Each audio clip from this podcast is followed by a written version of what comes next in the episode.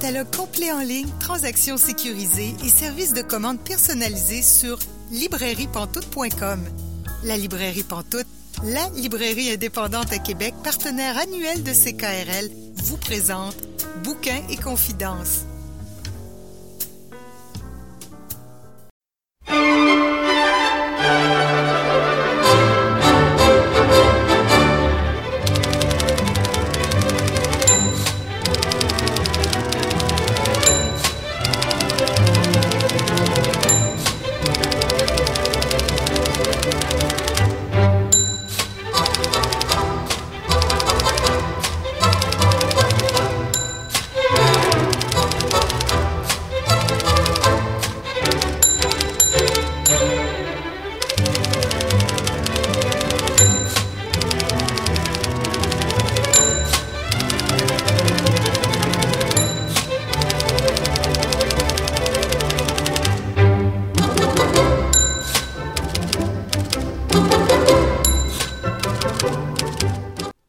Bonjour et bienvenue à Bouquin Confidence. Julie Collin pour vous accompagner pour les 90 prochaines minutes. Bouquin Confidence, c'est votre rendez-vous littéraire sur les ondes de CKRL. Cette semaine, notre invitée est Rima El Khoury. Je vais m'entretenir avec elle en deuxième partie d'émission.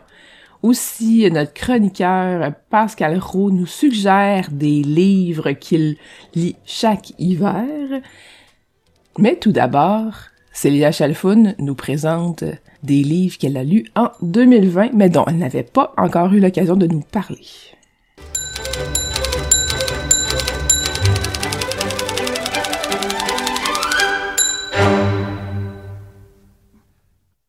Vous êtes bien à Bouquin et Confidence, Pascal Rowe au micro, et je rejoins notre chroniqueuse Célia Chalfoun. Bonjour Célia. Bonjour Pascal. Alors aujourd'hui, tu nous parles d'ouvrages que tu as lus dans le courant de l'année et dont tu n'avais pas encore parlé. Tout à fait. Euh, il, a, fallu faire des choix tout au long de l'année. Puis il y a des livres dont j'ai pas eu l'occasion de parler parfois parce que c'était des séries puis que je voulais les terminer. Euh, parfois parce qu'il n'y avait pas le temps. Alors je me suis dit que c'était le bon moment pour faire un petit retour sur, euh, sur ces quelques livres qui m'ont marqué dans l'année et pourtant dont j'ai pas parlé à l'émission. Mais que j'ai sélectionné cinq titres. je vais essayer de pas trop de pas trop en dire sur chacun des titres. Puis on a un temps limité, mais je vais quand même essayer de donner le goût à nos auditeurs et nos auditrices pour ces cinq titres-là. Euh, le premier titre dont je voulais parler, c'est une série qui s'appelle La Passe Miroir, qui est en quatre volumes. Et c'est écrit par Christelle Dabo, qui est une autrice française.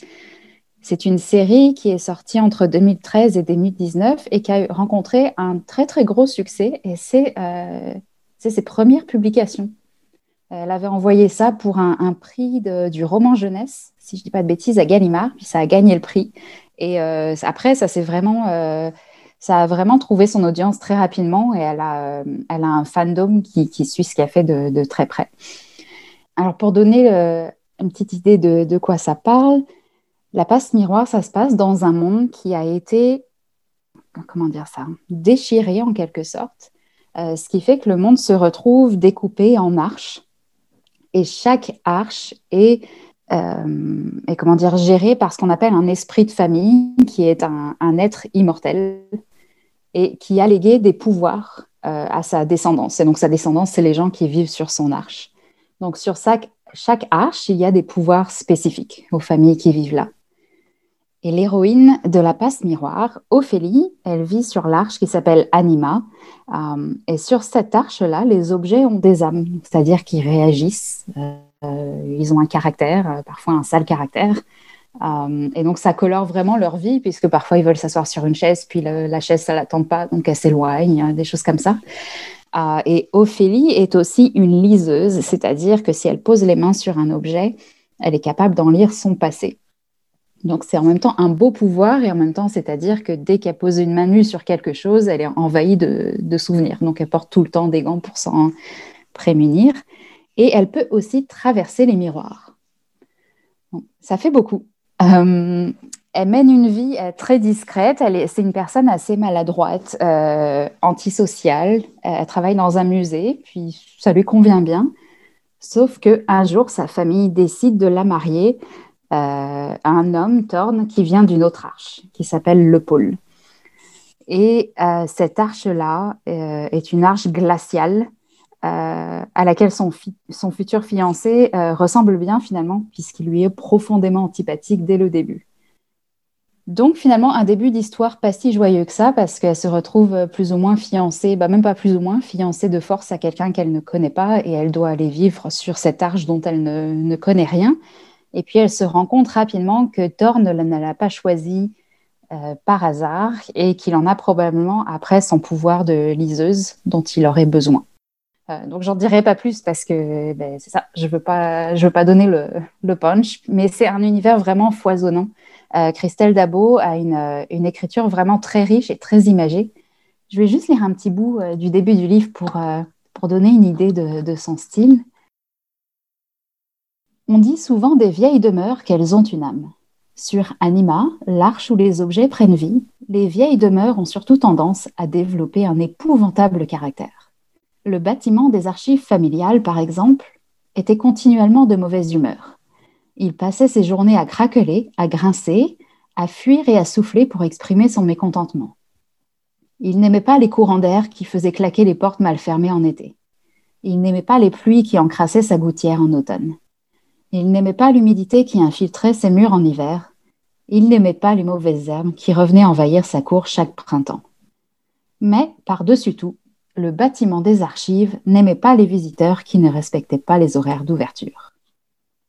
Voilà. Euh, donc, j'en dirai pas plus sur ce, titre-là, mais c'est vraiment si vous avez envie d'une série euh, cosy à lire au coin du feu ou en tout cas sous une bonne couverture. Moi, c'est ce que j'ai fait euh, l'hiver passé, puis je l'ai vraiment dévoré. J'ai pas vu le temps passer. Donc, à partir de quel âge on peut lire cette série?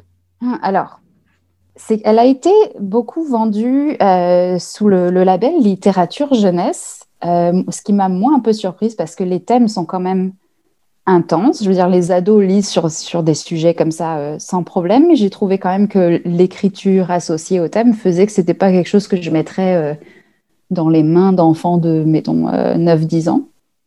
Mais je pense que des ados pourraient le lire sans problème. Ouais, donc ça, c'est La passe miroir de Christelle Dabo et c'est paru chez Gallimard. Il y a quatre volumes. En plusieurs éditions. Euh, différentes. Puis ils ont sorti récemment aussi un coffret qui regroupe euh, les quatre titres. Je voulais aussi parler, une fois n'est pas coutume, d'un titre en anglais pour la simple et bonne raison que ça n'a jamais été traduit en français et j'aime vraiment ça que ça se fasse un jour. Mais en attendant, euh, je vais quand même parler de la version en anglais. Ça s'appelle Mozart's Stalling, c'est Les tourneaux de Mozart. Ça a été écrit par la naturaliste Lyanda Lynn Hopt. Les tourneaux de Mozart, de quoi ça parle? On sait que Mozart a eu dans sa vie euh, une relation euh, très amicale avec un étourneau et probablement avec d'autres oiseaux, mais en particulier un étourneau. Ah, et puis la légende, entre guillemets, c'est qu'il avait euh, composé un concerto qui n'avait pas encore été rendu public et puis, euh, en, se promenant dans les rues, il aurait entendu un étourneau chanter les premières notes de ce concerto que personne d'autre n'avait encore jamais entendu. Et c'est comme ça qu'il a décidé euh, d'adopter l'étourneau et de le ramener chez lui. Et donc, euh, Lynhope s'intéresse à l'amitié entre Mozart et cet étourneau, et puis part un peu sur les traces de Mozart. Elle est retournée en Autriche pour visiter les lieux où Mozart a vécu. Elle s'intéressait à ses carnets de notes. Elle réfléchit à ce qui aurait pu arriver, euh, en, comment cette amitié finalement se traduisait au quotidien entre Mozart et cet étourneau. Euh, les étourneaux sont des très bons imitateurs. Donc ce serait pas étonnant que, que l'étourneau euh, ait passé son temps à chanter les pièces de Mozart et puis à l'inspirer. Et puis en parallèle, elle a elle aussi adopté un étourneau qui s'appelle Carmen. Et donc, elle décrit un petit peu sa propre relation, sa propre amitié avec Carmen, qui est un oiseau très blagueur. Par exemple, dès qu'elle se fait un café le matin en se levant, Carmen recopie le bruit de la cafetière. Quand elle descend les escaliers, elle a l'habitude de dire à son oiseau Bonjour Carmen. Donc, au bout d'un moment, dès qu'elle descend les escaliers, son oiseau lui dit Bonjour Carmen également. Donc c'est vraiment, euh, ça, on, voit vraiment le caractère joyeux de ces oiseaux-là, qui sont des oiseaux mal aimés en Amérique du Nord. Il y a un petit conflit aussi dans le livre, dans le sens où, euh, en tant que naturaliste et, amoureuse des oiseaux, euh, Lynn Hopt euh, a beaucoup de mal avec les tourneaux en tant qu'espèce, parce que c'est pas une, espèce qui est native d'Amérique du Nord. Ils ont été apportés, je crois, en 1890 par un homme qui avait décidé de relâcher dans Central Park tous les oiseaux qui avaient été mentionnés dans les pièces de Shakespeare. Euh, voilà, donc un projet qui peut paraître euh, intéressant, sauf que les tourneaux, c'est une espèce qui s'adapte incroyablement bien. Ils sont relativement agressifs avec les autres oiseaux. Donc, de quelques dizaines qu'ils étaient euh, au début du XXe siècle, ils sont maintenant 200 millions en Amérique du Nord. Et puis, ils, sont capables de décimer des cultures. ils ont décimé beaucoup d'autres espèces natives parce qu'ils s'adaptent mieux, euh, parce qu'ils détruisent des nids, parce qu'ils prennent tout l'espace. Donc, les gens comme l'autrice, qui, qui sont des amoureux des oiseaux, ils ont une relation ambivalente avec les étourneaux parce qu'ils aimeraient bien que finalement ils ne soient jamais arrivés en Amérique du Nord. Et en même temps, dans ce livre vraiment très tendre, on voit tout son amour pour Carmen et puis euh, son amour pour Mozart et son, étourneau à lui. Donc c'est vraiment un, c'est vraiment un livre très tendre, très joli, euh, encore une fois très imagé parce qu'elle essaie vraiment d'imaginer la vie de Mozart à l'époque, les aspects qu'on n'en connaît pas en tout cas. Euh, donc on apprend plein de choses et puis on se remplit d'amour en lisant ce livre-là. Puis depuis que je l'ai lu, à chaque fois que je vois un étourneau, je les regarde vraiment différemment parce que je sais à quel point ils sont, ils sont blagueurs et puis ils ont vraiment un plumage très beau auquel j'avais jamais fait attention jusqu'ici. Donc voilà, si vous voulez en savoir plus sur les étourneaux, ça peut être une, une, belle lecture. Donc tu nous rappelles le titre euh, de l'ouvrage? C'est Mozart Starling, l'étourneau de Mozart. Ça a été écrit par Lyanda Lynn Hopt et c'est paru chez Little Brown en 2017 avis aux éditeurs qui nous écoutent, euh, c'est le moment de traduire cet ouvrage. S'il vous plaît, traduisez-le. C'est vraiment, c'est vraiment un beau livre. Euh, maintenant, je vais me pencher un petit peu vers la poésie. Euh, j'avais vraiment envie de parler d'un recueil qui m'a pas mal bouleversée cet été. Quand je l'ai lu, c'est Les visages de la terre de Louis-Carl Picard Sioui. C'est paru aux éditions Anne Norac euh, en 2019, si je ne dis pas de bêtises. Oui, 2019. Euh, Louis-Carl Picard, si oui, c'est loin d'être sa première publication. Il a publié pour la jeunesse, il a publié des nouvelles, il a publié plusieurs recueils de poésie. Et euh, c'est lui aussi, Pascal Je t'apprends rien, qui organise Quayatonc, le Salon du Livre des Premières Nations, qui s'est tenu il y a quelques semaines. Et ce recueil-là, précisément, Les visages de la Terre, c'est un recueil qui s'attache au deuil, plus particulièrement la grand-mère de Louis-Carl Picard Sioui.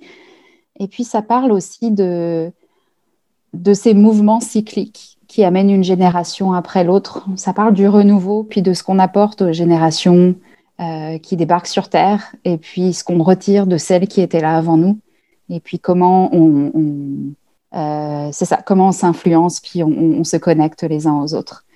Euh, et puisqu'en poésie, euh, un extrait vaut mieux qu'une longue analyse. Je vais lire un, de ces poèmes que j'ai trouvé absolument magnifique. C'est le poème de la page 78. Mon amour s'inscrit dans une lignée immémoriale. Cet amour, je te le lègue. Prends-en soin, il est précieux. Il fut façonné par les serpents de magma, fossilisé dans les voûtes de carbone. Cet héritage a dormi sous les calottes de glace, ravivé par la volonté du tonnerre. Cet amour s'est échoué sur les ailes du noix. Cet amour est multitude, compassion, droiture, pouvoir. Cet héritage est le tien. Comme ton nom, il embrase le ciel. Comme ton clan, il erre dans le ciel. Comme ton avenir, il est tracé dans le ciel quelque chose que j'ai pas dit, c'est Louis-Carl Picard-Sioui, euh, c'est un créateur Wendat, et le recueil de nouvelles, euh, de, poésie, pardon, propose aussi bien des poèmes en français qu'en langue Wendat, euh, qui est bien entendu une langue que je ne parle pas, mais j'ai vraiment apprécié de, de pouvoir y être exposée euh, de pouvoir, même si probablement je la massacrais quand je la lisais à voix haute, pouvoir goûter à des sonorités qui m'étaient complètement étrangères. Et ça, ça fait vraiment partie de l'ambiance du recueil, même si on ne comprend pas ces poèmes-là, ça participe de, ce qu'on en retire dans le fond, cette, euh, cette immersion dans un univers qui n'est pas le nôtre et qu'on devrait mieux connaître. Il y a aussi de nombreuses illustrations euh, qui, habillent les poèmes. Je vais peut-être en lire un deuxième pour donner pour donner un, autre avant-goût du talent de Louis-Carl Picard, si oui. Les humeurs moussent mon visage lorsque je flâne trop longtemps aux racines de ton ombre. J'ai déserté la rivière, laissé derrière les mémoires, routines enfantines, mon adolescence sous tes ongles. Je m'ennuie la nuit, je t'y vois. Menton relevé et certitude, tendre persistance du tranquille. Je te cherche sans fin dans les mondes du salon. Je n'y trouve que moi et le vide. Je pense que ce sont des extraits qui parlent, euh, qui sont bien plus parlants que tout ce que je pourrais dire sur ce, sur ce recueil. Donc, je voulais simplement m'arrêter là et je vous le conseille avec les yeux fermés. C'est un recueil magnifique. Donc, c'est Les visages de la Terre de Louis-Carl Picard-Sioui et c'est paru aux éditions Anne Norac en 2019. Un autre livre dont je voulais parler, c'est euh, un livre que j'ai découvert plus récemment, qui s'appelle Et arrivé au bout, nous prendrons racine, arrivé au féminin. C'est un recueil de poésie de Christina Gauthier-Landry, qui est paru chez La Peuplade euh, cette année. Christina Gauthier-Landry, vient de, euh, de Natasha Kwan, sur la côte nord. et ce recueil de poèmes-là, il parle beaucoup de ses racines et de sa vie sur la côte nord, de ses souvenirs, de sa famille. Hum, et c'est un style très euh, à la fois simple et très imagé et aussi épuré dans un sens. Et il lui faut quand même pas beaucoup de mots à chaque fois pour nous faire ressentir, pour nous faire ressentir tout un tas de, choses différentes. Alors là, pareil, je lui, euh, encore une fois, un extrait vaut mieux qu'une longue analyse. Donc en voici euh, voici un des poèmes du recueil. Forestville, baie Como, baie Trinité, cette île, rivière au tonnerre, longue pointe de Mingan, baie Johan Betts, pointe Parent, port Meunier, tête à la baleine, blanc sablon. Ici, même les saints ne se rendent pas. L'autrice a gagné euh, plusieurs prix récemment pour sa poésie, je pense que c'est vraiment mérité parce qu'elle a une voix euh, vraiment particulière. Ça m'a fait penser, j'ai lu ça moi avec, euh, comme un style avec beaucoup de franchise, beaucoup d'honnêteté et aussi beaucoup d'amour. Ça m'a beaucoup évoqué le passé, puis les générations, un petit peu comme le recueil de, Louis-Carl Picard-Sioui. Et puis c'est un livre aussi qui véhicule certaines douleurs, par exemple dans ce poème-ci. De mère en fille, en fille, en fille le désir de bien faire, semblant. C'est ça. J'ai, moi, en tout cas, c'est comme ça que je l'ai lu. J'ai ressenti une certaine douleur dans ce recueil, euh, mais aussi un certain apaisement, comme si elle avait écrit ça un petit peu pour, euh, pour mettre un point final à certaines choses. Là, je suis probablement en train euh, d'ajouter ma propre subjectivité sur ces poèmes, mais après tout, les poèmes, c'est ça, une fois qu'ils sont lâchés dans le monde, comme toutes les histoires, euh, c'est chacun qui a une vision différente euh, sur eux. Et de toute façon, la, poésie, c'est évident que c'est un, un ressenti.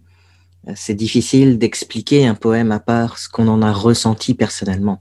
Exact. C'est pour ça que ça peut être une sensation souvent très différente de quand on lit une nouvelle, quand on lit un roman, on vient y chercher d'autres choses, on en retire d'autres choses. Euh, et c'est ça qui est très beau. Donc j'en lis un petit dernier. Nous venons à pas de pluie dans les feuilles qui sentent le monde, fertile, cueillir l'air mouillé du pays vert. Puis émerge l'évidence. Nous sommes venus de la mer. Voilà, donc un autre petit recueil, c'est ça, ça se lit très vite. Euh, ça s'appelle Et arrivé au bout, nous prendrons racine de Christina Gauthier-Landry, sorti chez La Peuplade cette année. Et le dernier titre dont je voulais parler, c'est un livre que j'ai lu cet été et qui m'a vraiment euh, bouleversée sur le moment, qui m'est vraiment resté euh, dans la tête les mois qui ont suivi. C'est le livre Chouni de Naomi Fontaine qui est paru chez Mémoire d'Encrier elle raconte au début du livre euh, que quand elle était enfant, elle avait une amie qui s'appelait Julie, dont le père était pasteur euh, et qui était venue là, euh, à côté de la, réserve de Ouachat, pour, pour travailler avec la communauté de la réserve, parce que Naomi Fontaine est Inou. Et puis plus tard, elle et Julie se sont perdues de vue et quelques années plus tard, elle a entendu dire que Julie voulait revenir euh, travailler avec la communauté Innu pour apporter son aide, mettons. Et puis Naomi Fontaine a voulu écrire ce livre pour expliquer à son amie Julie ce qu'elle devait garder en tête si elle voulait revenir à Ouachat et puis travailler avec les gens qui y vivaient. Je vais lire un petit extrait qui en parle très bien. C'est aujourd'hui que je décide de lui écrire. Ces mille mots que j'ai entassés dans mes cahiers depuis que je vis, moi aussi, loin, si loin de chez moi. Maintenant devenue adulte, l'envie de partager avec elle ce qui me manque de ma communauté, ce qui m'a traversé, ce que j'ai laissé, ce qui m'a fait grandir, ce que j'aime. Sans conseil et sans reproche, parce que je crois qu'avant d'aider qui que ce soit, avant de tenter de transformer des peines incomprises en joie, des drames pas racontés en allégresse, avant de leur parler de Jésus, il faut bien commencer par les connaître. Et leurs histoires, leurs identités, leurs idéaux, ce à quoi ils rêvent la nuit, le quotidien de ces gens vers qui elle a choisi d'aller. J'ajouterai que j'ai du respect pour ceux, celles qui s'aventurent sur les routes éloignées afin de travailler au sein de nos communautés. Comme Julie, j'admire leur courage et leur empathie. Je sais que l'intention est bonne, mais je sais aussi que ce n'est pas suffisant.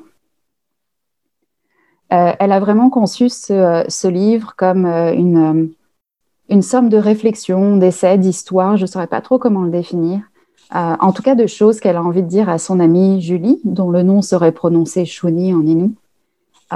ces choses qu'elle a envie que son amie sache avant de revenir euh, des questions qu'il faut qu'elle se pose euh, pour savoir comment aborder son travail et surtout s'assurer qu'elle le fait dans le respect et la compréhension de cette communauté-là, au lieu d'arriver puis de leur dire ce qui est bon pour eux puis ce qu'ils devraient faire. C'est un livre d'une incroyable délicatesse. Euh, l'écriture est faussement simple, elle est ciselée, elle est honnête et magnifique. Je l'ai vraiment dévoré et en même temps, j'ai l'impression que je l'ai absorbé pas tout exactement sur le coup, mais au fur et à mesure de, semaines, parce qu'il y a beaucoup à apprendre. C'est un livre d'une grande beauté. C'est un livre avec beaucoup de réflexions qui se digèrent pas comme ça en quelques heures. Naomi Fontaine a vraiment une voix unique que je, trouve magnifique. Euh, et, je suis contente de fermer la chronique sur ce, sur ce livre-là parce que c'est vraiment un de mes gros coups de cœur de l'année. Euh, et je comprends maintenant avec le recul pourquoi j'en ai pas parlé tout de suite parce que j'avais vraiment besoin de, l'absorber. Puis maintenant c'est fait.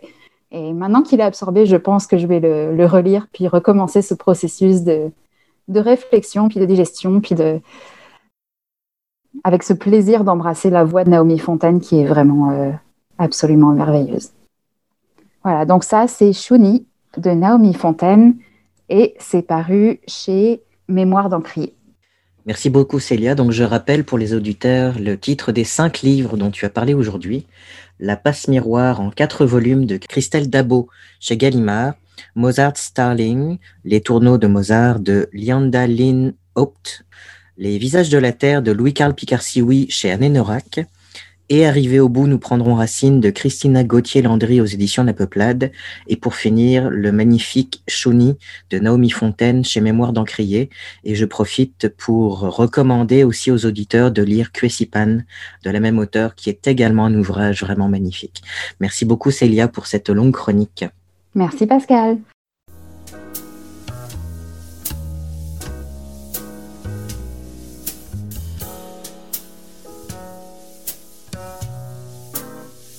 Catalogue complet en ligne, transactions sécurisées et services de commande personnalisés sur librairiepantoute.com.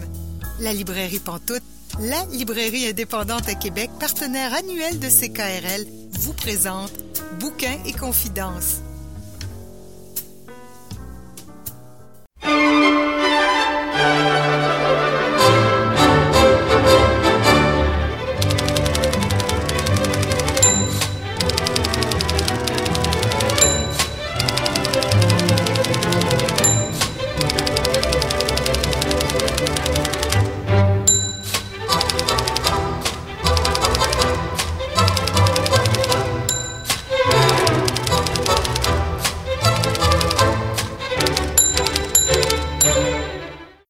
Vous êtes bien à Bouquin Confidence, Julie Collin au micro. Et là, je rejoins notre invitée de la semaine, Rima Elkouri. Bonjour Rima.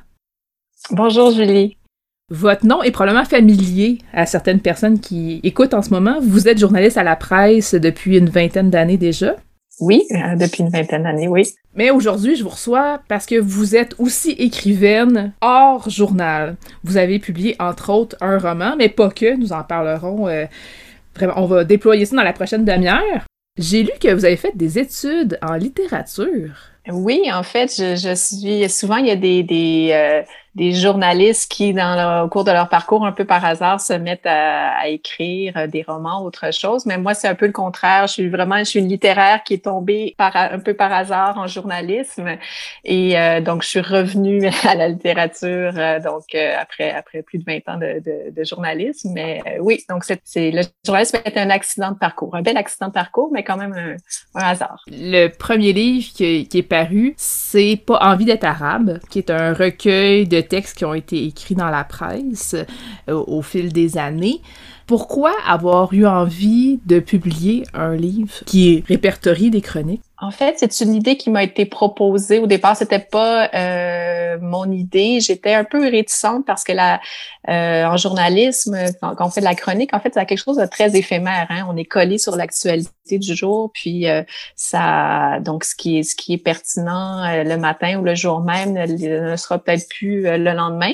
Mais il y a donc un, éditeur chez Somme Toute qui, qui qui, qui, a en fait monté un dossier avec différentes chroniques en me disant, tu vois, toutes ces chroniques-là, elles sont très intéressantes, elles sont encore intéressantes à lire des années plus tard. Elles n'ont rien perdu de, de leur actualité d'une certaine façon et donc, euh, il m'est arrivé avec une proposition que je pouvais pas euh, refuser d'une certaine façon. Il avait sélectionné déjà un certain nombre de chroniques. On a, on a fait, on a, on en a éliminé un, certain nombre et puis euh, on les a regroupés par thème. Et donc, j'ai relu, j'ai fait, j'ai fait quelques quelques textes en aparté pour pour pour expliquer un petit peu la, la démarche derrière euh, chacune de, de, ces chroniques. Mais c'était euh, donc c'était une façon en fait de, de, de, de faire en sorte que ce qui était éphémère le soit un peu moins, puis on se rend compte en relisant tout ça que effectivement euh, ben, l'actualité se répète, puis aussi il y a une mise en perspective, ça permet une certaine mise en perspective de voir que comment les débats ont, évolué au, fil du temps. Donc c'est quand même un exercice intéressant. Vous avez été nommée chroniqueuse le 10 septembre 2001. Juste avant le 11 septembre, qui est une date extrêmement marquante, vous en parlez justement de vos débuts en chronique, à quel point il y a eu des, réactions, à quel point vous, vous avez ressenti certaines choses aussi par rapport à ça. Est-ce que vous pouvez nous en parler un peu, s'il vous plaît? C'était assez, oui, c'était vraiment une drôle de date. Donc, 10 euh, septembre 2001, euh, en fait, j'étais nommée chroniqueuse et le 11 septembre, j'ai eu l'impression que j'étais devenue chroniqueuse arabe parce que euh, c'était un peu d'être d'être arabe au lendemain du 11 septembre 2001. donc, moi, Rima El Kouri, bon, je suis, je suis née à Montréal, mais j'ai des origines syriennes, libanaises, arméniennes aussi, on en parlera tout à l'heure. Mm-hmm. Et donc, je me, je me retrouvais un petit peu dans cette dans cette situation où j'étais euh, vue par, euh, par, par dans un dans un monde médiatique assez homogène où il y a peu de, on, on a peu de il y a peu de de voix euh, d'origine arabe ou, ou autre. J'étais vue un petit peu comme porte-parole par défaut. Puis c'est un rôle que j'aimais pas du tout. parce que parce que en fait moi je je me vois pas d'abord avec avec une étiquette arabe D'où le titre, cette, le, en fait, le titre du recueil, Pas envie d'être arabe, c'était le titre de ma toute première chronique. Donc, euh, Pas envie d'être arabe, ça voulait pas dire que j'avais honte de mes origines ou quoi que ce soit, mais ça voulait juste dire que j'aime pas cette façon qu'on a d'enfermer les gens dans, dans, dans, le, dans leurs origines euh, en, en, les, en, les obligeant à choisir, dans le fond. Hein. Il y a une question mm. qu'on pose souvent aux, aux, immigrants, aux enfants d'immigrants. Dans le fond, toi, t'es quoi? T'es plus quoi? Est-ce que t'es plus, t'es plus libanais ou t'es plus québécois? t'es plus syrien, t'es plus arménien, mais pourquoi on devrait choisir? En fait, c'est que ce qu'on apprend euh, au fil du temps, c'est que t'as pas, pas à choisir. Hein. Tout ça, ça, s'additionne, puis c'est impossible de choisir. On peut pas on est, on peut pas être euh, avoir une, identité le jour, une autre la nuit. Tout ça va ensemble. Dans l'œil public, c'est comme si d'une certaine façon, quand il y a peu de voix qui viennent d'ailleurs, qui sont sur la place publique, c'est comme si on, a, on était obligé de se, de se, on enfermait les, on emprisonnait les gens dans une, dans, dans cette idée qu'on se fait d'eux. On leur prête des idées qui mm. sont pas les leurs. On, on, on, leur dit bon retourne dans ton pays alors qu'on on, sait même pas que c'est le seul pays que qu'elles ont jamais connu, c'est ici, qu'elles en ont pas d'autres. Alors, euh, euh, alors tout ça, ça a été un, apprentissage. C'était pas nécessairement, euh, je veux dire, oui, il y avait, il y a eu au fil du temps des des, des, des insultes, etc., des, des, des, renvois au pays, mais c'était pas que ça. C'était comme, euh, moi, la, la, chronique, je le vois comme un grand privilège, en fait. C'est, j'ai la chance d'avoir une tribune, de pouvoir partager mes, mes idées, dialoguer avec les lecteurs, et je je le vois vraiment comme un grand, grand privilège. Puis au fil du temps, il y a une, euh, ça fait presque 20 ans que je fais de la chronique maintenant. Puis euh, il y a vraiment un lien privilégié qui s'est développé avec les lecteurs. Il y a des gens qui m'écrivent depuis toutes ces années, qui, qui m'ont suivi, qui sont pas toujours d'accord avec moi, mais il y a toujours cet échange qui est possible. Et, euh, c'est ce que j'aime le plus de la chronique, c'est d'avoir ce, cette, cette tribune privilégiée qui permet, qui permet un dialogue les premiers textes font beaucoup référence au 11 septembre 2001 et euh, tu sais dans le fond avec euh, un rappel des fois de l'année suivante un peu euh, sur ce, thème-là mais on va beaucoup plus loin que ça dans le recueil. Ce n'est vraiment pas que ça. Faudrait pas penser que ce n'est que ça. Euh, il est entre autres question d'analphabétisme fonctionnel. Il est question de, de, portraits aussi de certaines personnes qui sont suivies pendant plusieurs chroniques. donc, ça, ça va de différentes façons. Comment vous avez choisi les autres thèmes à aborder dans ce recueil-là? Ben, en fait, il y a des. C'est sûr que, bon, comme journaliste, j'ai mes, mes sujets de prédilection, des, des, des thèmes que j'approfondis au fil des années. Donc, euh, bon, moi, c'est beaucoup les enjeux de société, c'est assez, c'est assez large. Donc, euh, euh ils sont en question d'immigration, d'éducation, de, de, de, féminisme, de droit de la personne, d'égalité, de racisme, de lutte au racisme, de pauvreté. Donc, c'est vraiment des sujets de société. Puis, c'est important pour moi de, pour que l'opinion soit intéressante, il faut qu'elle soit, que ce soit une opinion informée, éclairée. Donc, c'est important pour moi de ne pas juste euh, rester euh, dans mon bureau à observer le monde et à, et à donner mon opinion du haut de, ma tribune, mais d'aller à la rencontre des gens, de raconter des histoires, d'aller sur le terrain, de, de, rencontrer, euh, euh, ce soit des personnes sans abri, euh, des, des, des, des, gens qui luttent contre le racisme, des, des, des, des victimes d'agressions sexuelles dans, dans, dans, le cadre des, dernières vagues MeToo, euh, tout ça. Donc, euh, c'est donc euh, donc il y, a une, il y, a une, démarche, il y a une réelle démarche journalistique derrière. Donc, la base du journalisme, c'est vraiment aller rencontrer les gens, les écouter, et puis ensuite confronter leur point de vue aux autorités ou à différentes personnes. Mais euh, donc, lorsque cette démarche-là est, est, est, faite, je pense que euh, il y a c'est plus simple c'est-à-dire le, le, texte peut être encore intéressant euh, des années plus tard. Donc c'est ce qui peut euh, euh, guider le choix. Un premier roman qui est paru en 2019 Manam qui est paru chez Boréal. Pourquoi avoir attendu tout ce temps avant de sortir un premier roman? Je, je sais pas. Je pense que c'est en fait j'ai toujours aimé écrire j'ai toujours voulu écrire mais mais euh, je pense qu'il faut laisser. Euh, c'est pas parce qu'on est qu'on n'écrit pas qu'on qu'on travaille pas d'une mm-hmm. certaine façon. Là, je pense qu'il fallait laisser mûrir ça. Et euh, donc ce premier roman, il, en fait le, le le, le, déclencheur, euh, disons, le, le, ce, qui, ce, qui, ce, qui, ce qui a mené à l'écriture de ce roman-là, c'est vraiment euh, euh, la mort de ma grand-mère avec tous les souvenirs qui s'y rattachaient et euh, cette envie soudaine de, de, de, de, découvrir en fait un, passé dont, dont, dont j'ignorais euh, beaucoup de choses, euh, donc de plonger dans la mémoire familiale. Donc tout ça est venu donc sur le tard d'une certaine façon, donc au lendemain de la mort de ma grand-mère et aussi c'est un roman aussi qui plonge dans la mémoire du génocide arménien. Il y a, je suis fille de survivants du génocide arménien, mais c'est une histoire dont, dont que j'avais pas avant de, de euh, avant le centenaire du génocide arménien, donc qui était en, 2015 je m'y étais pas intéressée euh, de près, en fait. C'est vraiment à ce moment-là où j'ai plongé dans les livres. Je suis allée à la rencontre des derniers survivants du génocide arménien, euh, encore vivants à Montréal. Il en restait encore quelques-uns Et pourquoi c'est devenu un roman plutôt qu'un essai, par exemple?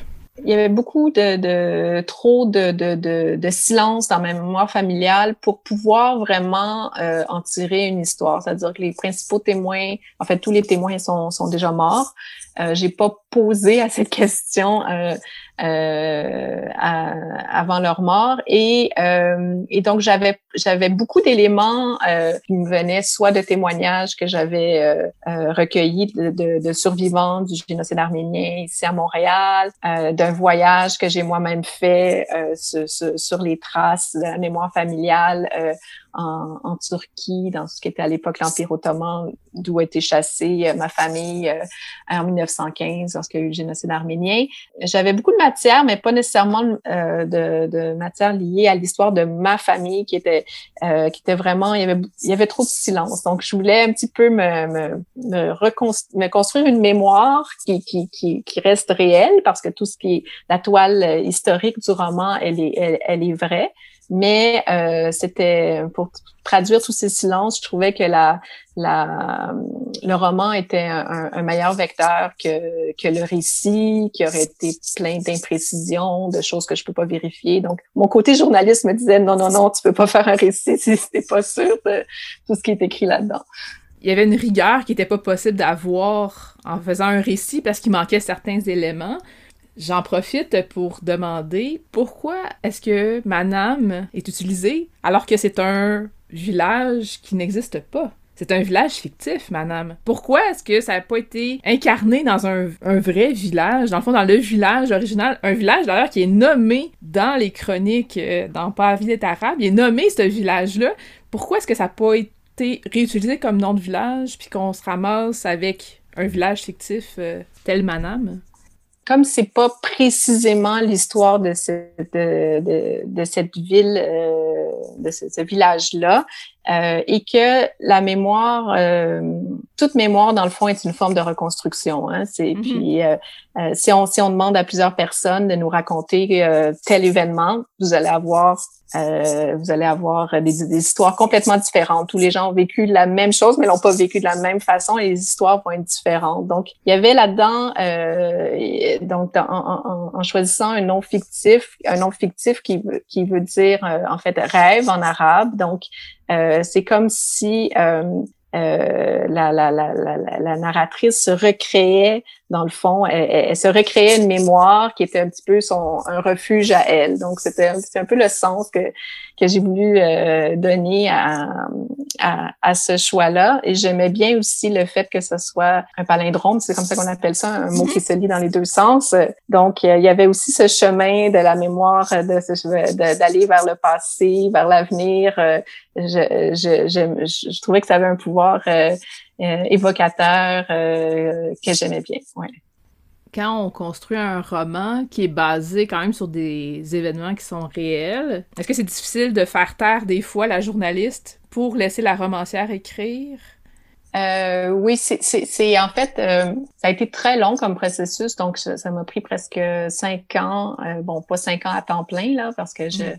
c'était plus, je prenais, je prenais congé de mon travail de journaliste l'été pour pour y travailler, mais ça a été un très très long processus justement parce que je, je, je, voulais, euh, je, c'était pas un travail euh, journalistique, c'était vraiment un travail de euh, d'écriture euh, dans la lenteur, dans la profondeur, d'aller l'écriture journalistique, on vraiment on, vise la tête là, c'est on visait le cœur, puis c'était vraiment un regard plus vers, vers l'intérieur que, que de euh, donc, même si euh, j'ai fait tout un travail euh, de recherche très, très rigoureux, j'ai lu plein de livres d'histoire, j'ai rencontré plein de monde, j'ai parlé à des historiens, des, témoins et tout ça. Après ça, comme j'ai voulu tout, mettre ça de côté, puis en, en construire quelque chose. Donc, donc oui, ça a été un travail le travail littéraire est plus difficile, je trouve, que le travail euh, journalistique, là, parce que ça, il suffit pas juste euh, d'aligner les faits, mais ensuite de, d'aller plus en d'aller plus en profondeur, d'aller d'aller là où, où, le journaliste peut pas aller. Là, c'est euh, dans les dans, dans les replis, dans les dans les dans la, profondeur de l'émotion, les choses qui sont tous les non dits. Donc c'est ça la, c'est ça la, le pouvoir de la littérature quand, quand on y arrive. Là. Donc, euh, donc oui, ça a été un travail ça a été un travail lent et, et, et, difficile, mais, mais j'ai bien aimé, j'ai bien aimé l'exercice. Léa, le personnage principal, est institutrice en première année. Elle aurait pu faire un million de métiers euh, pour ne pas être Rima Ikouri, la journaliste. Pourquoi professeur? Euh, parce que euh, je trouvais qu'il y avait... Donc, c'est un roman qui parle de transmission, notamment. Donc, transmission de la mémoire, mais aussi transmission du savoir et comment cette transmission-là est un des meilleurs outils qu'on peut avoir pour prévenir euh, l'horreur, empêcher que d'autres génocides, d'autres atrocités euh, pareilles euh, soient commises. Donc, je trouvais que la, la, la figure de l'enseignant était, était une des meilleures, disons, pour pour parler de ça, de, de, la transmission. bon, il y a aussi, il y a, il y a un côté autobiographique dans le sens où euh, le personnage euh, de la grand-mère s'inspire de ma grand-mère, mais aussi de mon arrière-grand-mère. Et, euh, et ma, propre mère est enseignante. En fait, j'ai eu beaucoup d'enseignants dans ma famille, donc c'est une, c'est un, une profession que, que, que, je trouve vraiment importante, inspirante. Euh, et, et, et j'avais envie de, la, de, lui rendre hommage aussi d'une certaine façon à travers ce roman-là. Euh, le, le, rôle du professeur dans, dans une société est, super important. Puis ça permettait aussi, euh, je trouvais que euh, donc Léa, elle est institutrice à Montréal. on est en pleine guerre syrienne. Elle accueille aussi des, des, des, réfugiés dans sa classe. Et puis, je trouvais qu'on ça permettait aussi de bien voir le, le euh, comment l'histoire est pleine de retournements, puis euh, on, croit qu'on a beaucoup évolué, qu'on a beaucoup qu'on a beaucoup appris, mais finalement l'histoire se répète aussi euh, d'une certaine façon. on voit comme la façon dont dont, dont, dont c'est ça, les tragédies, les tragédies se répètent et finalement on apprend, on apprend peu euh, de tout ce que les, les, survivants euh, nous, ont, nous ont légué d'une certaine façon. J'imagine aussi que de l'avoir placé comme professeur en première année, ça rendait aussi très concret pour Léa le fait que sa grand-mère avait l'âge de ses élèves quand c'est arrivé le génocide. Oui, oui, tout à fait, c'est ça, parce que sa, grand-mère avait donc sept ans quand c'est arrivé, puis ses, propres élèves ont sept ans, donc il y a aussi toute ça, toute cette euh, sept ans, on dit que c'est l'âge où on commence à, à, à, à, saisir le monde, on commence à, à, lire, à écrire, à, lire le monde, à, saisir la beauté, mais aussi toute la, euh, euh, c'est comme l'âge où on comprend que on va peut-être tous mourir et on, va tous mourir et et, euh, et euh, c'est ça, on apprend à, déchiffrer le monde. Donc oui, ce, ce, ce, ce lien-là était aussi important pour moi. Il y a un échange de lettres qui est effectué entre la grand-mère et son frère jumeau, qui lui est en Syrie. L'idée d'ajouter des lettres comme ça, ça s'est fait comment? Dans le processus de création du roman?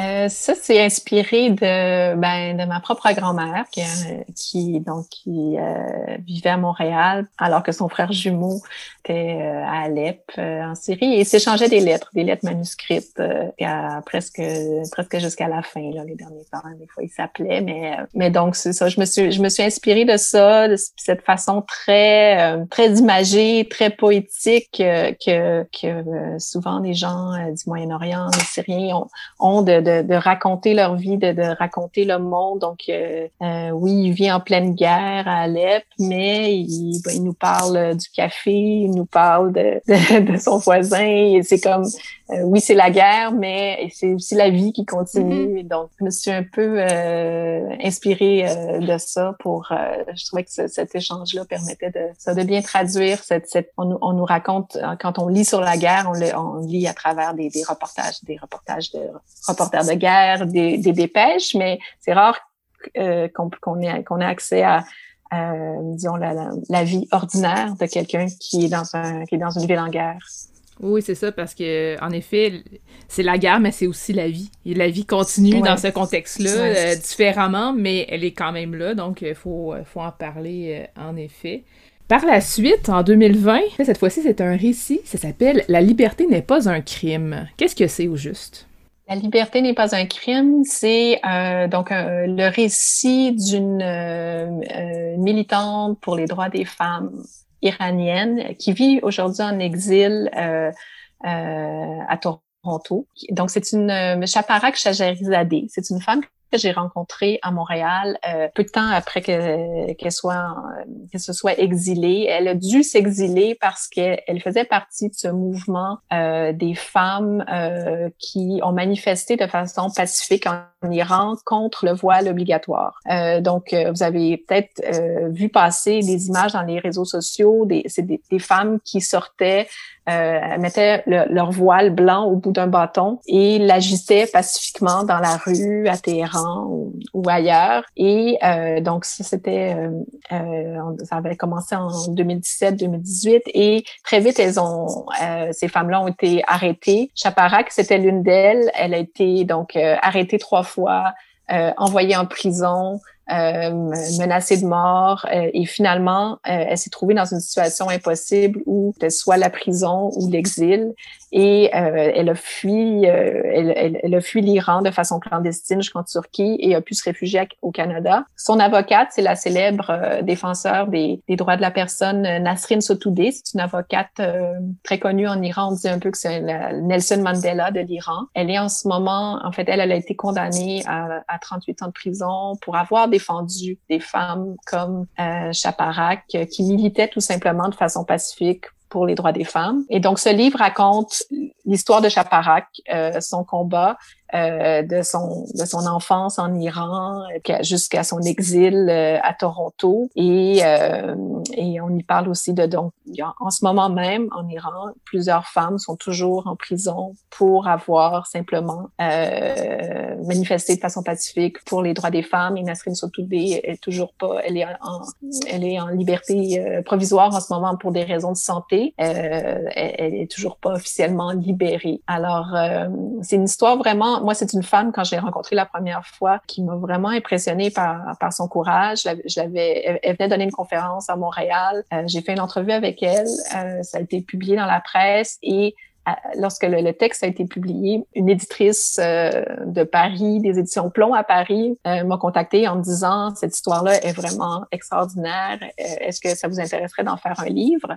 Et c'est comme ça que l'idée de ce livre-là est née. Donc c'est vraiment le récit de Chaparak. Moi j'étais donc co-auteur, mais c'est vraiment son histoire que j'ai recueillie et qui est racontée dans ce livre. C'est vraiment une histoire très touchante, très inspirante, très puissante, qui nous rappelle que le sort euh, ben, ça, la lutte pour les droits des femmes, ben, c'est pas réglé chez nous, mais c'est encore moins réglé ailleurs dans le monde et, euh, et c'est important de, de s'y intéresser. Et Chaparak, donc, elle est euh, donc aujourd'hui en exil et elle a été nommée par la BBC comme euh, elle faisait partie de ce palmarès des 100 femmes les plus euh, les, les, plus inspirantes euh, de, de, de 2019, là, au moment où on, a écrit le livre ensemble. Mais donc, c'est vraiment une femme euh, incroyable dont, dont je vous invite à découvrir le parcours dans ce livre. Comment ça s'est passé le processus d'écriture? Est-ce que vous avez eu un certain nombre d'heures d'entrevues ensemble? Puis après ça, vous écriviez? Oui, c'est ça. Donc, euh, de longues heures d'entrevues. Donc, euh, euh, je suis allée passer du temps avec elle à Toronto. On a passé euh, plusieurs jours ensemble. Elle est passée aussi à Montréal quelques fois. Et donc, de longues entrevues. Ça a été assez difficile parce que son, son parcours a été très difficile et assez traumatisant, non seulement euh, le fait d'avoir été emprisonné, euh, menacé, etc. Mais aussi, donc, on, est, on est, elle, le livre raconte aussi tout depuis son enfance. Elle a, elle a eu, euh, elle, a vécu, elle raconte comment, entre autres, c'est drôle, hein, on pense que le mouvement MeToo, c'est juste, c'est juste ici, mais le mouvement MeToo a aussi eu des échos en Iran et ça, ça, ça l'a incité à, à raconter elle-même une agression qu'elle avait subie, un oncle qui l'avait agressée quand elle était adolescente Ensuite, elle, elle, elle s'est mariée, elle, elle, son premier mari était un homme très violent qu'elle a dû fuir. Et donc, il y avait de, de, replonger dans tout ça. Ça a été des, des, des, longues entrevues très difficiles à faire parce que ça la, ça, ça la replongeait dans, dans, dans, tous ces traumatismes, notamment ce qu'elle a vécu en prison, qui était vraiment pas facile. mais en même temps, elle l'a fait parce qu'elle s'est dit, il y a peu de de femmes qui peuvent nous raconter euh, tout ça, surtout le, le, le, séjour en prison, comment elle était traitée par les autorités iraniennes. L'histoire est vraiment, euh, est, est, vraiment incroyable, euh, pleine de pleine de rebondissements. Et il y a surtout, moi, je remets toujours à, son courage. Là, été tellement impressionnée par euh, son courage incroyable parce que euh, Chaparak, c'est une femme bon dans la quarantaine, mère de famille ordinaire. Elle avait étudié euh, en, en, informatique, elle travaillait un peu, elle s'occupait de son fils à la maison. Mais c'est une femme qui avait une vie relativement confortable à Téhéran. Euh, son mari avait un bon travail et tout. Donc, elle avait une vie assez aisée. Elle aurait pu s'en contenter. Mais quand ce mouvement de, de, protestation a commencé, elle a comme senti un appel et elle a commencé à manifester. Puis elle s'est fait arrêter une première fois. Puis moi, je lui disais, mais moi, je sais pas si je me fais arrêter une première fois puis je me fais envoyer en prison ou menacer de mort. Peut-être que je vais y penser une deuxième fois en me disant, bon, est-ce que, est-ce que ça vaut vraiment la peine? Mais, mais elle continuait. Elle continue. Tout son entourage lui disait, arrête, arrête, tu vas te faire arrêter. Ça va. Mais c'était plus fort qu'elle. Il lui fallait continuer parce que parce que la cause est, est, est, est plus importante. Euh, c'est plus importante que sa propre vie, son propre confort. Elle a bien raison. Elle a vraiment, c'est ça, un courage qui, qui force euh, l'admiration. Comme journaliste, vous faites régulièrement des portraits de, de gens qui ont vécu différentes choses cette fois-ci, c'était comme un super méga gros portrait. Hein. On s'entend que ça devient un livre, c'est quand même assez immense. Est-ce que ça posait certains défis? Dans l'écriture? Ben, c'était euh, ce qui était difficile. En fait, c'était plus un, un, défi de comme journaliste. Euh, on, euh, notre, bon, notre rôle, en fait, quand je rencontre quelqu'un, ben, je, j'écoute son histoire et ensuite je la raconte et puis ensuite je passe à une autre histoire. Mais là, euh, comme c'était donc c'est un livre de, de 300 pages euh, et euh, que j'étais devant une femme réfugiée qui vient d'arriver au pays, qui a pas d'emploi, qui a tout perdu, qui a vécu des traumatismes, qui a pas accès à un psychologue, je pouvais pas. C'était pour moi, c'était pas juste un article ou un livre là, c'était une, une, personne humaine que j'ai devant moi, donc donc, euh, je pouvais pas juste euh, dire bon ben là, ok, j'en ai assez pour le livre, ok, ciao, bye. Il fallait quand même, euh, il fallait que je, que je sois là pour elle, que j'essaie de, m'assurer qu'elle ait le, soutien dont elle a besoin. Euh, quand on, on le sait, quand on pour avoir fait des, des, des, entrevues avec des victimes d'agression, par exemple, il y a une façon de faire. On peut pas juste prendre l'histoire puis partir en courant. Je veux dire, il, il, y a une façon de faire les choses pour pas aggraver un traumatisme, pour s'assurer que la, que la personne soit, soit soit, bien avec tout ça, que ça, ça finisse pas par se retourner contre elle. Mm-hmm. Donc, euh, donc c'était plus un défi, disons, euh, sur le plan humain que sur le plan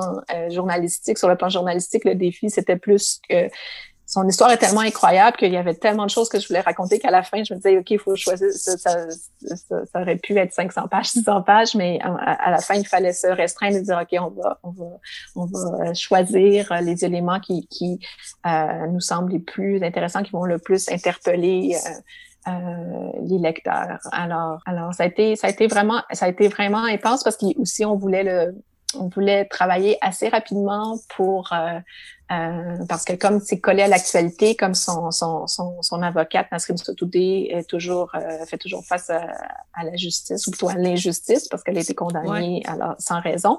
Euh, c'était c'était important que ça que le, que le livre puisse être publié rapidement. Ben, merci beaucoup, Rima Koury, de nous avoir parlé aujourd'hui. Mais merci, merci beaucoup, Julie. Merci pour l'invitation.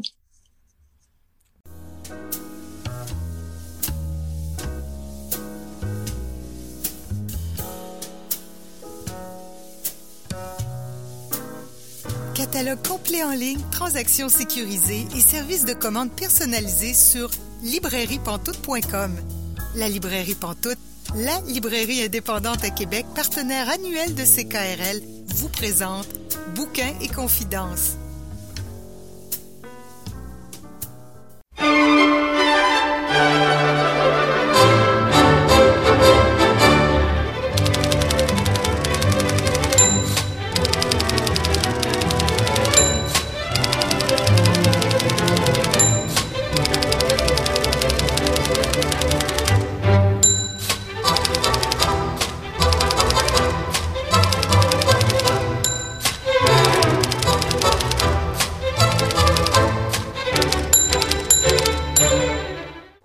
Vous êtes bien un bouquin et confidence, c'est Célia Chalfoun au micro et là je rejoins notre chroniqueur Pascal Roux. Bonjour Pascal. Bonjour Célia. Alors pour ta dernière chronique de l'année, tu as plusieurs livres à présenter, c'est bien ça? C'est exactement ça. Et plutôt que euh, présenter un best-of euh, de mes meilleures lectures 2020 dont je n'aurais pas encore parlé à la radio, ce qui est un peu difficile parce que j'ai parlé quand même de beaucoup de livres à la radio cette année. J'ai décidé de parler de mes classiques devant l'éternel que je relis encore, encore et encore tous les hivers depuis euh, très longtemps. Ce sont des classiques dont le plus ancien remonte à 1813, car il s'agit d'Orgueil et préjugés de Jane Austen, que tu dois probablement connaître. Oui, bien sûr. Orgueil et préjugés, donc Pride and Prejudice, est pour moi un roman particulièrement savoureux, euh, qui met en scène la famille Bennett, et dont particulièrement Elizabeth Bennett, qui est une jeune fille très intelligente, avec beaucoup de caractère, ce qui, en 1813, est quelque chose quand même d'assez particulier, qui a vraiment euh, sa propre volonté, qui ne veut pas vraiment se marier avec le premier venu, qui, qui voudrait se marier par amour, ce qui à l'époque euh, est un petit peu inconcevable. Sa famille n'est pas très riche dans le sens que oui, euh, la, famille est quand même bien pourvue, etc. Mais le problème, c'est que la famille Bennett n'a eu que des filles. Ce qui veut dire que quand le père va mourir, aucune d'entre elles ne peut hériter ni de la maison, ni de, l'argent, ni rien du tout cet argent va aller au prochain héritier mâle dans la famille, qui, dans ce cas-là, est un cousin complètement idiot d'ailleurs, euh, et qui est un personnage absolument, euh, absolument savoureux. C'est quand même quelque chose d'assez particulier parce que, évidemment, que les, les Bennett veulent que leur fille fasse un beau mariage pour éviter d'être dans la misère. Donc, l'aînée, qui s'appelle Jane, Jane Bennett, est une jeune fille absolument douce, absolument merveilleuse et euh, qui sera très très facile à marier, entre guillemets. Et tous les espoirs de, Madame Bennett, la mère, qui est un personnage également très savoureux, mais dans, le genre euh, vieille pie qui parle tout le temps et qui est vraiment pénible et qui fait honte absolument à tout le monde. Euh, un, jeune homme très fortuné vient s'installer dans la, dans la région, euh, dans, dans, le, dans le village. Il s'appelle Monsieur Bingley. Et ce monsieur Bingley, évidemment, excite les convoitises de toutes les mères qui veulent marier leur fille à un, aussi beau parti. Et il se trouve que M. Bingley s'intéresse à Jane Bennett, ce qui est vraiment parfait. Et M. Bingley est venu avec son, son ami de, très très longtemps, M. Darcy, le, fameux, M. Darcy. Et évidemment, tout le monde se dit, ah bah là, Elisabeth, la, la suivante, la deuxième fille, pourrait être intéressée par M. Darcy, essayant de la marier, etc.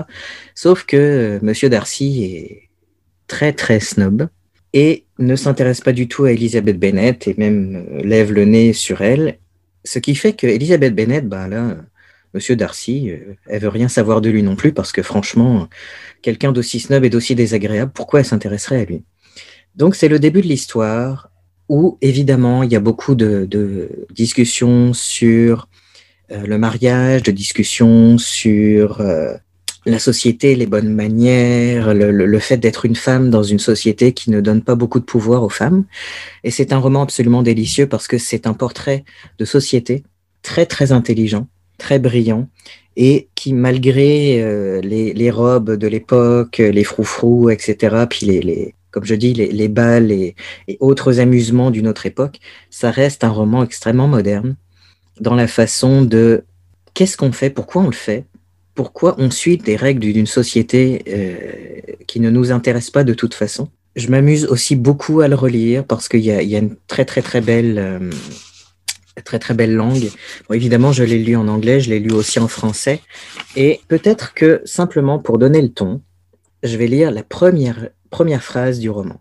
C'est une vérité universellement connue qu'un célibataire pourvu d'une belle fortune doit avoir envie de se marier et si peu que l'on sache de son sentiment à cet égard lorsqu'il arrive dans une nouvelle résidence, cette idée est si bien fixée dans l'esprit de ses voisins qu'ils le considèrent sur le champ comme la propriété légitime de l'une ou l'autre de leurs filles. Ça donne le ton de tout le roman.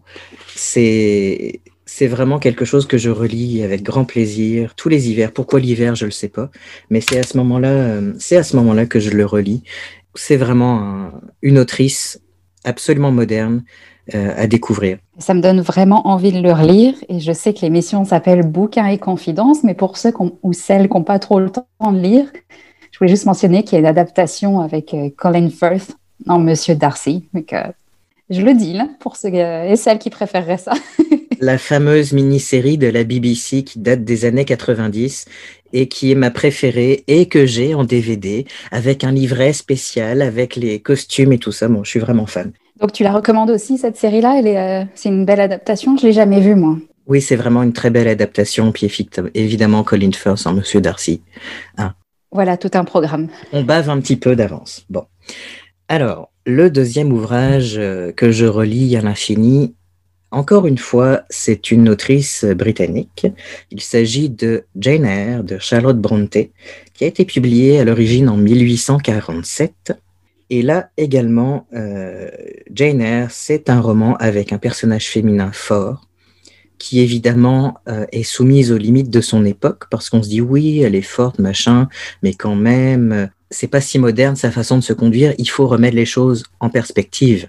Jane Eyre, c'est l'histoire d'une orpheline que sa tante et son oncle euh, ont recueilli, mais quand l'oncle meurt, sa tante déteste Jane Eyre, euh, et les, enfants de sa tante, donc les, cousins de Jane Eyre, la détestent aussi, ils lui font subir euh, mille misères.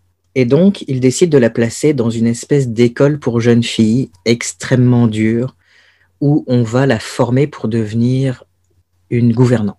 Alors c'est réveil au clairon quasiment à 5 heures du matin, se laver dans une eau glacée, les humiliations, euh, euh, la nourriture qui manque, etc.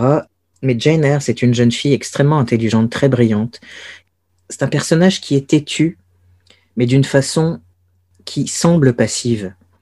Parce que une fois qu'elle a, parce qu'elle a survécu à son école, et c'est une jeune fille, elle a environ 18 ans, et donc elle trouve une place de gouvernante chez Monsieur Rochester, qui a une, qui a une fille très jeune, euh, qui a besoin de gouvernante, qui parle le français d'ailleurs.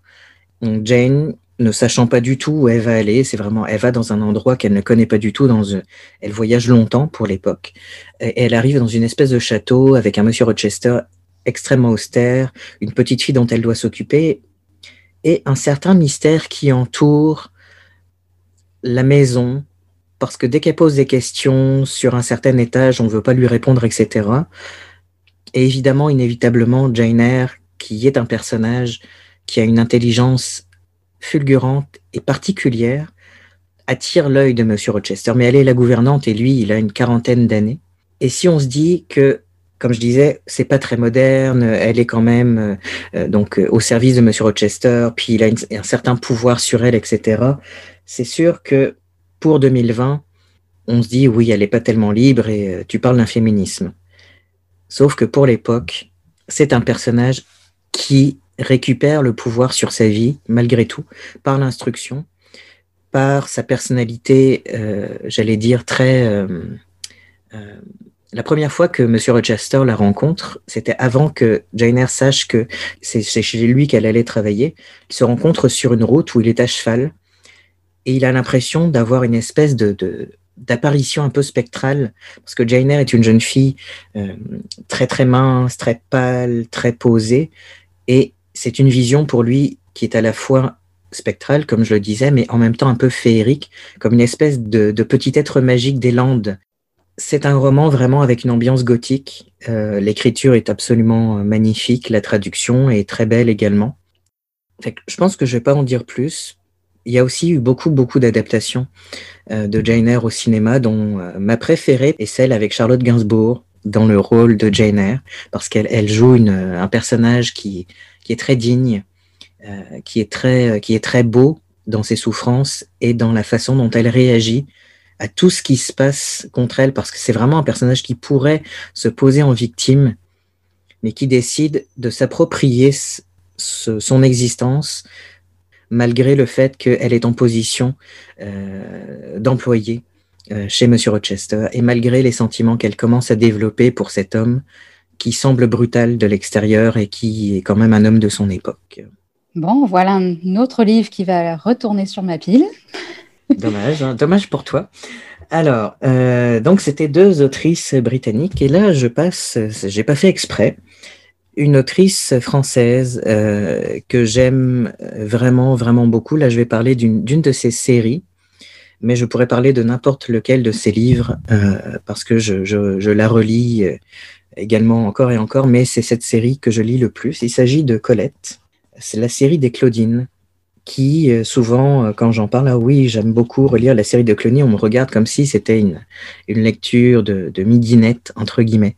Et même, de toute façon, les lectures de midinette, euh, je veux dire, on n'a pas à juger ça ni quoi que ce soit, mais pourquoi pas. Mais c'est pas du tout ça. La série des Claudines, qui a été écrite entre 1900 et 1903, donc qui est composée de Claudine à l'école, Claudine à Paris, Claudine en ménage et Claudine s'en va, met en scène euh, l'alter ego de Colette. Euh, Claudine est une jeune fille avec un esprit très libre, un caractère extrêmement fort. Dans Claudine à l'école, donc elle, est, elle raconte sa vie dans son école de campagne, dans son petit village. Euh, Claudine n'a pas de mère. Elle est éduquée par un père très coulant qui s'intéresse juste à l'étude des limaces. Et donc, il la laisse faire un petit peu tout ce qu'elle veut. Et c'est un personnage qui a une vision extrêmement riche de la vie, qui est très très proche euh, de la nature. Ce qu'elle aime le plus, c'est aller en forêt. Évidemment, il y a des histoires avec euh, ses camarades de classe, il y a des histoires avec les sous-maîtres qui sont arrivés, euh, il y a la directrice qui est un personnage qui a priori la déteste, et l'arrivée de sous-maîtresse, c'est que c'est un des premiers romans où on parle de bisexualité. C'est une des premières fois où j'ai lu ça. J'avais, euh, je pense que je l'ai lu la première fois en 1991. Donc ce livre m'accompagne depuis presque 30 ans. Et donc j'avais 14-15 ans et je me disais, tiens, euh, je connais pas ça, je vais lire ça. Puis la, la, libraire m'avait dit, il y a quand même des thématiques un petit peu matures, entre guillemets, euh, et on parle beaucoup de sexualité. All right, 14-15 ans, on parle de sexualité. ça donne encore plus le goût d'y aller. Et c'est que Claudine s'intéresse à une des sous-maîtresses. Évidemment, pour l'époque, il se passe rien, mais cette sous-maîtresse s'intéresse à la directrice. Et finalement, les deux deviennent une espèce de paire contre Claudine, qui est une espèce d'électron libre, qui fait ce qu'elle veut, qui est provocante, qui euh, qui se bat dans, dans qui grimpe aux arbres, etc., etc. Et donc on suit Claudine au fur et à mesure, Claudine à Paris, parce que d'un seul coup, à la fin de Claudine à l'école, son père décide d'aller à Paris parce que bon, il veut faire reconnaître ses talents de malacologue, hein, et donc il va à Paris forcément. Là, ça va fonctionner. Elle, qui est une provinciale, débarque à Paris. Il n'y a pas d'arbre, elle tombe malade, mais elle commence à s'intéresser un petit peu à la vie dans ces grosses boîtes, euh, dans ces grosses maisons qui, euh, qui lui paraissent très austères et pas très intéressantes, mais elle commence à s'habituer. Et donc, Claudine à Paris, Claudine en ménage, Claudine s'en va. Ça se clôt avec la retraite sentimentale qui a été écrite plus tard en 1907. Et là encore, c'est un portrait de société absolument savoureux parce que Colette, qui, euh, donc, qui était mariée euh, à Willy, qui était un éditeur, qui était un critique, qui était très très très connu et d'ailleurs qui avait signé euh, la série des clonines a été publiée sous le nom de Willy au départ. Et il a vendu même les droits, ce qui fait que Colette ne les a jamais récupérés, mais on le sait que c'est Colette qui les a écrits. Et donc, Colette euh, fréquentait le, milieu parisien, le milieu euh, des artistes musicaux, le milieu des écrivains, et elle a un regard très très acéré sur la vie, sur les mœurs de l'époque, et c'est quelqu'un de très libre qui a affiché sa bisexualité, qui a joué nu sur scène, qui, qui était vraiment quelqu'un de très très provoquant. Quand euh, la série des Claudines est sortie, ça a provoqué un séisme dans l'édition française. Et je relis Colette à l'infini, à la fois pour son regard personnel, son regard acéré, sa liberté, et aussi parce qu'elle comprend elle comprend la nature, elle a un amour des animaux absolument extraordinaire. C'est tout un ensemble de lire, de lire Colette. Et pour ceux qui n'ont jamais lu euh, cette autrice, commencez par Claudine à l'école, qui est sa toute première publication alors qu'elle était toute jeune. C'est vraiment une bonne façon de s'initier à son style et de se dire, si je suis choqué parler Claudine, je ne lirai pas Colette, tout simplement. Mais en tout cas, euh, la série des Claudines de Colette, c'est vraiment quelque chose à lire et à relire. Je passe ensuite à un roman beaucoup plus récent euh, qui s'appelle L'élégance du hérisson de Muriel Barbery, qui est paru en 2006. Euh, j'ai parlé de cette autrice déjà dans l'émission pour son tout dernier roman, Une, rose seule, paru chez Actes Sud. L'élégance du hérisson est un roman qui m'a jeté à terre, qui m'a bouleversé et qui me bouleverse à chaque fois que je le relis.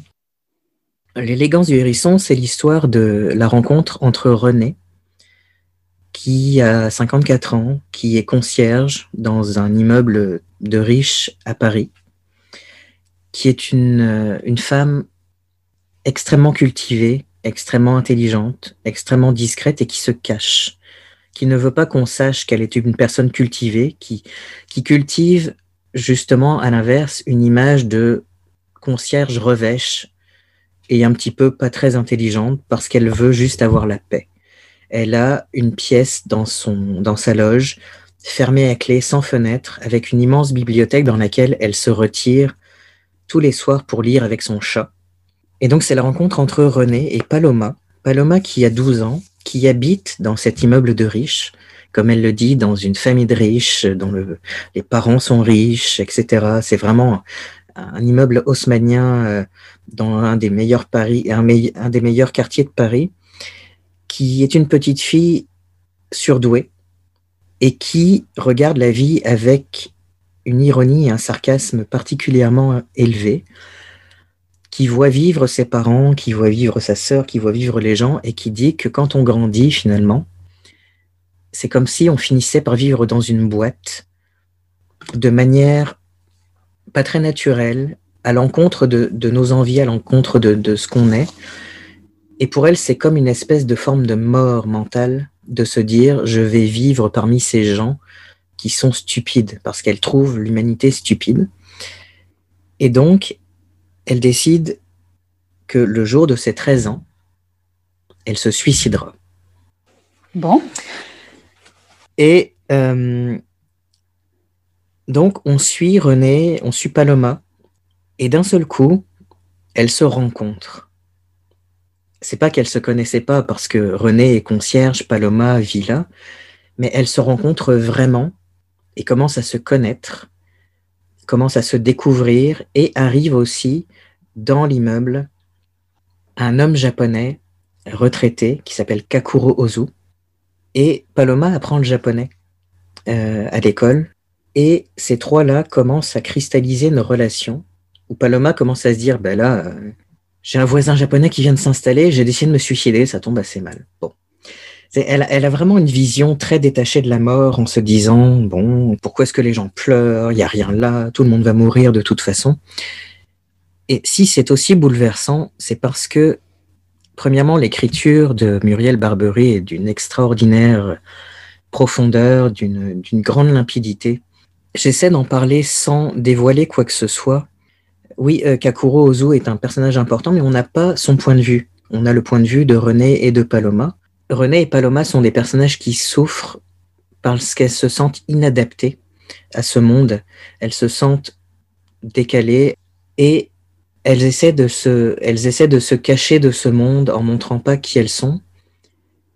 Et quelque part, Paloma décide de mourir, mais René mène une vie comme si elle était déjà morte, parce qu'elle se cache. Chaque fois que je lis ce roman, je pleure à la fois de leur grande souffrance, je pleure à cause de la grande beauté de ce roman. Je pleure à cause de la fin, dont je ne parlerai pas. Mais c'est aussi un roman extrêmement lumineux, extrêmement beau, euh, sur l'importance des relations qu'on noue pour éviter cette solitude des gens qui, qui aimeraient voir plus d'élégance dans ce monde et plus de beauté. Et je vais arrêter là, parce que je vais me mettre à brailler. J'ai déjà lu ce livre-là, puis euh, je trouve que tu en parles d'une manière vraiment magnifique et, euh, et j'ai envie de dire parfaite. Je trouve que tu résumes très bien l'atmosphère de ce livre puisque ça nous fait ressentir. C'est exactement pareil pour moi. J'ai trouvé ça tellement beau à lire, non seulement l'écriture, mais aussi les thématiques. Puis euh, de voir ces personnes s'ouvrir les unes aux autres avec délicatesse euh, et aussi avec prudence, c'était euh, c'était vraiment bouleversant à lire. Je l'ai lu deux ou trois fois déjà, puis c'est le même effet à chaque fois. Effectivement, comme tu dis, avec prudence, parce que ces personnages se méfient de la douleur qu'elle pourrait ressentir en s'ouvrant au monde. Et c'est ça qui est magnifique, c'est qu'on les voit petit à petit s'ouvrir à ce monde qu'elle trouve tellement laid. Et c'est ça. Et voilà, on s'arrête là. on s'arrête là. Fait que l'élégance du hérisson de Muriel Barbery qui est disponible en folio. Et encore une fois, il y a eu une, adaptation au cinéma qui s'appelle euh, Le Hérisson. Et euh, René est joué par Josiane Balasco. C'est un film absolument magnifique. Voilà, c'était euh, pour aujourd'hui euh, ma dernière chronique de l'année. Je vais répéter les titres dont, il est question. Donc, Orgueil et préjugés de Jane Austen, disponible en 10-18 si on veut le lire en français. Jane Eyre de Charlotte Brontë aux éditions Le Livre de Poche en français également. La série des Claudines de Colette au livre de poche et chez Folio. Et pour terminer, l'élégance du hérisson de Muriel Barbery, disponible chez Folio. Bah, merci Pascal pour cette liste de titres très variés et en même temps il y a une thématique commune, c'est qu'ils donnent tous envie de s'installer dans un fauteuil avec une couverture et un thé bien chaud. C'est exactement ce que je vais faire pendant les vacances, c'est clair. merci Pascal. Merci Célia.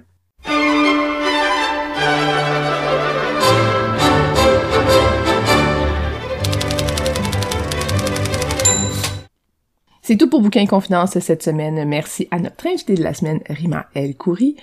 Vous pouvez vous procurer son livre Pas envie d'être arabe chez Somme Toute, Manam chez Boréal et La liberté n'est pas un crime chez Plomb.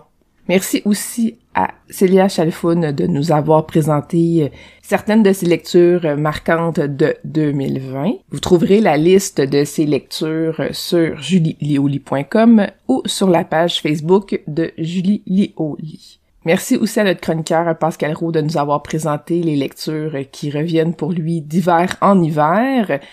Également, cette liste-là sera disponible sur julielioli.com et sur la page Facebook de Julie Lioli. J'aimerais aussi euh, faire un remerciement spécial pour Pascal Rowe qui a fait la co-réalisation et le co-montage avec moi cette semaine. Reste à l'écoute de CKRL, c'est Rock'n'Roll Planète qui suit à l'instant. Passez une belle soirée.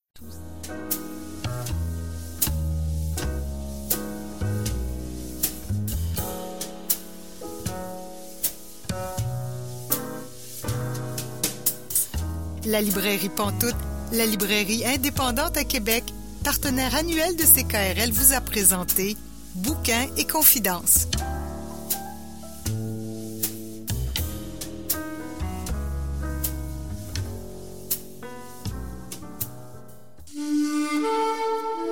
Cette émission est disponible en balado-diffusion.